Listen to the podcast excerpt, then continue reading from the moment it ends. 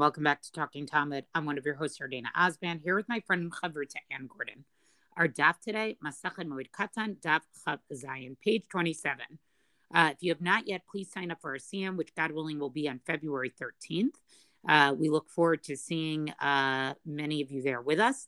Um, and, uh, you know, let us know if you want to share some Torah. We'll be hearing uh, from my brother, Dr. Michal Osband, who's an archaeologist, um, about um, uh, life in the times of the Mishnah. Um, and with that, that will segue into I was actually speaking to one of our other co learners yesterday on the phone, Ahuva Halberstam. And one of the things we commented on about Moed Katan is um, through this discussion about, you know, what you can do or can't do on Chol Moed and mourning practices. I feel like this Masachet, in a way that was very different than the other Masachtot, really sort of gives us a window into sort of the day to day life of what it was like at the time that the Mishnah was written. Um, and we sort of see that threat, right? What activities did they feel needed to be highlighted that were allowed on Chol HaMoed and not on Chol HaMoed? And in this daf, particularly on Amud Aleph, I think we see this as well when it talks about the mourning practices. So the daf begins with a very lengthy discussion about uh, the turning over, uh, this overturning of beds. Um, and um, one of the things it talks about is, uh, you know, how many beds do you have to turn over? Do you have to turn over all the beds that are in the house? And it talks about this particular uh, type of bed called a dargash. Um, and it's interesting to then see the Gemara sort of try to figure out, because remember, the dargash is mentioned in a brisa, which is Tannaitic literature. So then the Gemara comes, which is just a couple hundred of years later, and is trying to say, well, what is this type of dargash, right? Um, you know, is it sort of the uh, this sort of extra bed that you would have in your house. It was sort of this like good luck mattress. It was kind of like decoration that you would have in the house, you know, because the idea was like you were wealthy enough that you had sort of this extra bed in your house. Um, or what they land on more is that it probably was like a type of bed based on the loops and this, the leather that they describe with it that probably wealthy people took uh, for travel. If they were traveling somewhere, that, that was a bed that they would take with them. But again, it's such a lovely insight into sort of, you know, what how were households constructed right? Like many of us live today with the idea that we have a guest bedroom right? And we all know that having a guest bedroom is actually a sign of having extra room. And so in the times of the mishnah the same idea at least initially again they reject what the meaning of it is but at least initially this idea of a dargash of having sort of this extra bed right also is a sign of sort of a certain type of socioeconomic status that somebody would have gotten or the idea that you had a traveling bed with you, right? So we could also say that today that would be somebody who can afford to travel or go to hotels. Um, so again, I think this just one of the things to pay attention to throughout this masachet is sort of these little windows um, into daily life in the time of the Mishnah. And so right before we get to the new Mishnah, which Anne you're going to read in the middle in a minute, um, you know, there's a a, a brisa that I think also addresses a lot of these things. Tanu Rabbanan you're allowed to sweep and sprinkle water on the dirt floor of the house. Now, again, we learned a lot, some of this when it came to Masachet Shabbat. But again, I think this is teaching us something interesting about sort of like how were homes kept them? How did you make sure you weren't kicking up dust all the time, right? So you put water on to sort of keep the ground a little bit moist toniot bebeit aval, right? And you can wash bowls, cups, jugs, and pitchers in the house of a mourner, which I also thought was interesting. You know, the idea that like you wouldn't do the dishes, but I imagine that doing the dishes in that time, they didn't have running water, right? So it really meant you had to sort of like take your stuff somewhere else and and do the washing. So for them, it was a much more sort of labor intensive um, labor intensive activity. Um, the aim of the in eta uh, but you cannot bring incense or spices into the house of the mourner. And again, this gives us a little bit of insight, right? Like today, the way that we have ventilation in a house and food is refrigerated in the house, um, and the way we have plumbing today in the house, right? We don't have odors in a house the way that they probably had odors. And therefore, it wasn't uncommon that people would sort of bring sweet smelling things into their house, good smelling things like incense or spices, uh, so that they would feel, you know, so that their house would actually uh, smell, uh, would smell good. And so then the Gemara goes on, Ini vahatani bar kapra, right? So the Gemara says, "Is this so?" Didn't Bar Kapra say, lo mugmar bisamim You can't recite a blessing over incense or spices because if you actually smell those things, you should make a bracha. Uh, uh, uh, so we could maybe learn from this that if you can't recite a, uh, uh, so we say, okay, maybe what we can infer from this is that if you can't recite a bracha over it, right? But it means you could bring it into the house, whereas the previous prices said you couldn't even bring it into a house.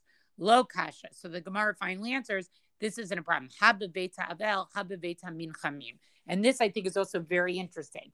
One, right? The brisa is referring to the house of the mourner. In other words, where the, where the mourner is actually going to be during the week, that that you cannot bring spices or incense into. It shouldn't be made to be nice for uh for the mourner. But but the house of the consolers, his relatives, right, who are not necessarily that you know they're not in mourning, but they are definitely going to be part of sort of the mourning process. Let's say they don't have to live as you know sort of with this unpleasant odor. They're allowed to have that in the house, uh, but they should not be um, but they should not be smelling it. And so again, I just think this particular Amud, but all throughout Masachet Moed Katan, and I know we're coming to the end of it, and you know, and we always start off our Masechto to sort of like, well, what's the what are one of the themes that I'm going to get out of this? I felt like that theme of day to day life was very apparent here. Um, and it sort of makes sense that it became apparent in a Masechet that deals with Chol Moed, right? Because Chol Moed is sort of this, this, you know, those days of Pesach and, and Sukkot are sort of this tension of like, it's not a chag, but it's kind of a regular day. So what can you can can you or cannot do of your regular activity? And mourning, I think, is a, a, an example of like a major disruptor of your day to day life, right? When a person mourns, you know, anything that they they needed to do or had to do sort of gets put on hold in a weird way. And so I think that's why in this particular masechet, we really see sort of these very, very nice kernels of, of what life was actually like. So I think it's like saying, not everyday life. But to be able to understand what's not everyday life, we first have to understand what's everyday life, and then understand that those things take a hiatus during Chol or get halted with mourning and so on. So it's kind of like a it's a roundabout way, but I think it's very much a window into exactly not exactly because some of it is guesswork, but what life was like. Um, the Mishnah here, as we've seen, this has happened sometimes in the past and and, in other Masechtot as well, where the Gemara that precedes the Mishnah is already talking about things that are going to appear in the Mishnah that comes, right? Because the daf is not organized in that same chronological way. So the Gemara talks about things that it knows the Mishnah already knows, and then we've got the same kind of detail in the Mishnah. So here we go. Ein molichin levet avel lo betavla lo beikutla. No, I'm sorry, iskutla velo bekanon Ella Basalim. So the one does not take that first meal, right? The first meal that the mourner is going to have in the house of the mourning, which is going to we need to unpack that. excuse me, in a minute. Um, they do not bring that first meal on a tavla, which is a small tray, or an iskutla, which is a bowl, or in a kanon, which is a narrow basket or narrow mouth of a basket, anyway. And but rather besalim, regular ordinary baskets. The ain omrim b'moed. So again, this is going to be all about chol right? And you don't say birkat avilim on chol and, aval omdin b'shura. But what we do, and this is you know a departure from thinking that you can't do anything on chol they do have that receiving line for the avelim, for the the people who are come who have come to console, to provide comfort. They stand in a line, and the mourners kind of pass through them or pass by them as they leave the cemetery. Sorry, ufotrin et harabim. And then when the mourners kind of send away the many the people have come, right? They can they get to do that, right? Meaning the all the people stand in a row, the mourners leave the cemetery. Fine, that's the process. They get the nichum, they get the comfort, and then for Trima to Rabim, they they they send them everybody home, right? Like you can leave. That you've done your job. אין מניחין את המיטה ברחוב שלא להרגיל את ההספד, this is. Says the buyer of the deceased, buyer bier, this word, right, is not put down in the street on Chol HaMoed. The idea is that when it wasn't Chol HaMoed, the they would take this mitah, right, for the deceased, and they would set it down in the street, and everybody would come and, you know, he praises upon the person who has passed away. Um, and but they don't do that during Chol HaMoed because they don't want to encourage people to come and give hespedim, to give it eulogies, because there's a, you know, a deterrence, a prohibition against eulogies on Chol HaMoed. Nowadays, people kind of get around it, but it's kind of beyond the letter of the law. Um, law, such as this is. And then it says the biers of the women were never sit down, um, not even on Cholamoid, because of kavod. What does it mean, kavod? Because what if, I mean, this is not a pretty sight, you know, the women, um, any dead body, right, has some, has a potential to have some more gruesome parts, you know, aspect to it. There's blood, or if there's, I don't know. And so there's some concern that the woman in on the bier would be uh, somehow disrespectful to her. So they don't ever, you know, parade her, so to speak, through the street. Um, okay, I want to come back to this phrase of Beit Evel or the Beit Menachmin because it's it's a subject of machloket. They're not really sure exactly what this expression means, which goes back to the point of, you know, how are you going to define the terms of something that is not exactly your own practice later on? So the question is, is the house of the mourner where anywhere the mourner is? Is it the house where the dead body is? Is it the house where the family comes back to afterwards? Um, and then this speaks to the point of, you know, your the the the pleasant smells, Dana, that you're discussing, right?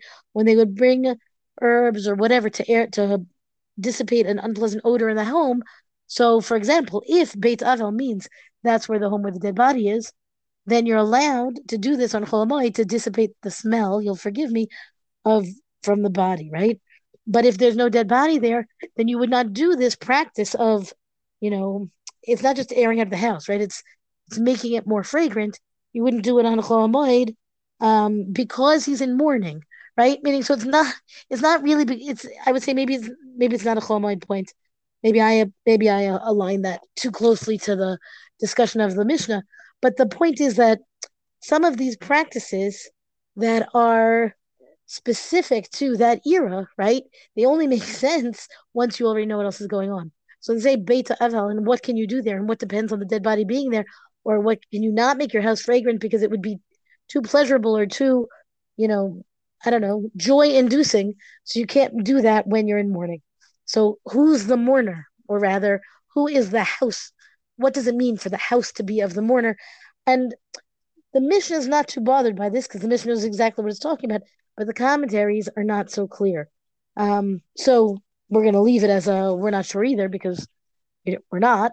But the different possibilities I think are clear, and I understand also why there's a, a practical difference, right? Right. I, I and I think it's interesting to just see sort of all these things that they go through here. You know, like uh, you know, that I well, I guess what's interesting here is on this stuff we sort of move from the experience of the mourner to how we treat the body. And you know, when you kind of think about it, you're like, why didn't you get to the body piece, right? before the mourner. And again, I guess the the masachet is really the experience of the mourner. The focus is not really on is not really on the dead person.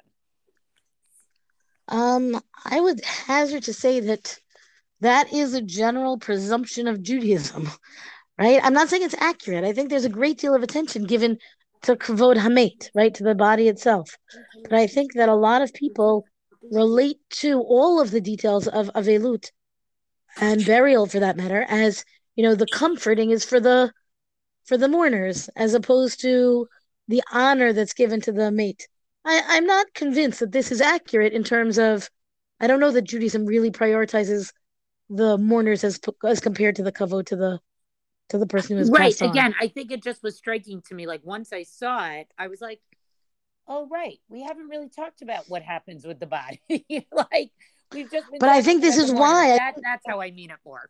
Uh, but I think the thing is where people get that idea. Right. I, I, I hear that. Right. And the fact that this is not till Daf Chav Zayin also makes it interesting. Okay, I have one more tiny little piece here to talk about, and it does actually, you know, again focus on the mourner and not the dead. Of Amar of Yehuda Amarav. Um, so what happens? Rav Yehuda says in the name of Rav, Kol amit kashe al yoter midai. There's a concept that you could grieve excessively over the dead meaning you don't allow yourself to be consoled you don't allow the comfort to come from the people who come to bring you comfort and it says you get like mitkashek it's like rigid or stuck. Stuck is my word but rigid is really what this word you know allow it's part of what it means. Like it is hardened into grieving. Yoter midai i guess mitkashe is really grief but right? Um grief on his death on his dead yoter midai al mate acher hu bocher. So what happens is, if he doesn't allow himself to be consoled when it's his turn, then it says he will weep for another person.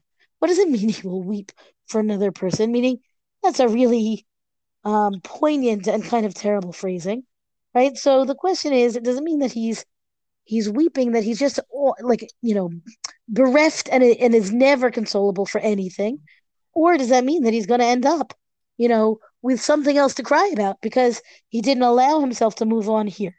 And um again, the the I don't know what you want to call it, the metaphysics behind this I think is difficult and something to ponder for another day. So the Gemara gives us a story here. There's a woman who lived in Rav Huna's neighborhood. She had seven sons. One died. Avatka bachya bate. It's all Aramaic, of course. Bitirata ale. So what happens? She weeps excessively after him, or over him, I guess. Shlach la Rav Huna. Lo tav dihachi. Rav Huna says to her, don't do this. Lo ashkachabe. He, she doesn't pay him any heed, right? She doesn't, she doesn't listen to him. Shlach la. He sends her again. If you listen to me, if you listen to me, that would be good. Vilav, if you don't, meet. Then you should prepare shrouds for another death, which is again really a harsh statement. Umitu kulu. And then in the end, they all died. Meaning she didn't listen to Rav Huna. All of her sons died. What Rav Huna knew going in here is unclear. Why they would all die, unclear. Everything here is very murky.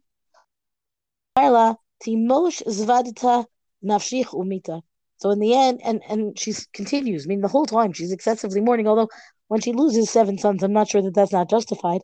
In the end, he says to her, "Prepare the shrouds for yourself," and then she dies um meaning which is so harsh i mean it's harsh it's so harsh I, I, mean i'm not sure that at that point it might not have been a relief to her you know but but it's un like the story is so powerful and terrible even if it's still like kind of like the meaning of it is not entirely clear because it's the illustration of the like the halachic statement of don't mourn excessively that there is such a thing as yoter midai you know, the idea that you might think, well, what could be more powerful? You just go to the nth degree because you're demonstrating your kavod hamet and you're demonstrating how much you cared and how much you loved and so on.